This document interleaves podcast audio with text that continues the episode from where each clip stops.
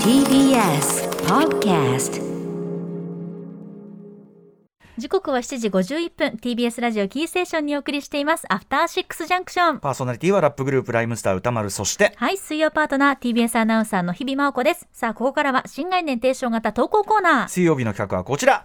シアター一期一会。はいということです。映画館で出会った人は目撃した珍事件などの皆さんが体験映画館で体験したエピソードを募集しているコーナーなんですが、はい。映画館周り情報で言いますと、ええ。あの恵比寿ガーデンプレイスにある恵比寿ガーデンシネマがえっとしばらく休館してたんですが、まああそこの写真美術館の方ではね映画とかもやってますけど、ね。はいあのーガーデンシネマがですねえっと11月8日あのー一帯が結構リニューアルされるのにあの伴って、はい。あのリスタートあの再あの開館されるということで。待ってました。そうなんです、えーね、あの映画館閉じちゃうニュースも結構ありますけどね。これは嬉しいですね。でねラインナップもなかなかね、まあ、結構独特っていうか他とちょっとやっぱ違うラインナップで、はい、あの出だしはグザビエ・ドランのスペシャルコレクションということで、えー集中上映があったりとか、ちょっとまたあの、えー新たにですねなんかここでここでなら見られる何かっていうのがあるかなという感じで、はい。えーそういう朗報もございますということです。まさに一期一会の場所がまた帰ってきましたね,、増えましたね。はい。ということで言ってみましょう。皆さんからすられたシアター一期一会今日も私がご紹介しますね、はい。えーラジオネーム働く方のももさんからいただいたシアター一期一会です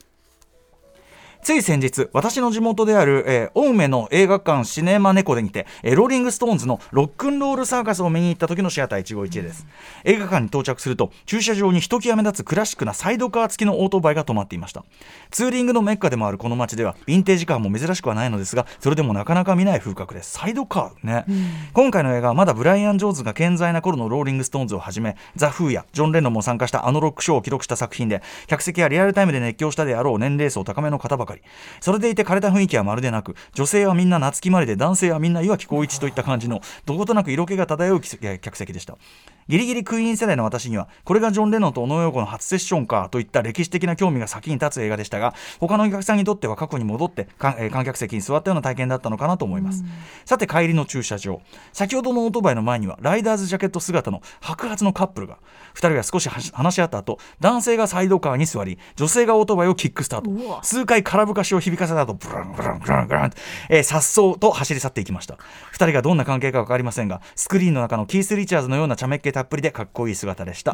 時には映画以上にかっこいい観客が見られる。映画館って本当にいい場所ですね。とはいかという。ねえロックンロールサーカスはえっと1900もともとは68年ですかね、はいみたいです68ね。年に撮影されたのがお蔵入りになって1996年にようやく見れるようになったという作品で、はいえーなのでまあだから集まった皆さんもリアルタイムだとちょっとさすがにもっとそうですよね、そうだから多分ちょっとは後追いなのかなという気もしますけどね。うん。まあ96年の世そう代か96年にに。どうだった、うん、ぐらいなのかなっていう気もしますけうどん、まあ、何にせよさ、あのー、分かりますよね。こういうちょっとなんか想像つきますよね。女は女は夏木マリ男は岩城浩一って。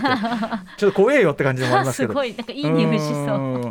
映画館でもやっぱりそのね当然客層を反映してっていうのがあってさあの私すごい思い出すのはですねあの当時シネマハスラー時代映画表をやるにあたりましてですねケビン・ベーコン主演の「狼たちの死刑宣告」というもう我々大好きなジェームズ・ワンの大傑作があるんですけど「えー狼たちのせ死刑宣告」見に行ったらそのし渋谷のシアター N もう今ないですけど劇場にいるのがまあ男性が非常に多いんですが、ええ。全員スキンヘッドにはあ。革ジャンみたいな、え劇中のケビン・ベーコンもそのまんまみたいな、ー、え狼たちが。ただ体型は明らかにあのそんな強くないか 私も含めですけど。私も含め、えーへー。狼たちがですね心は狼たちが。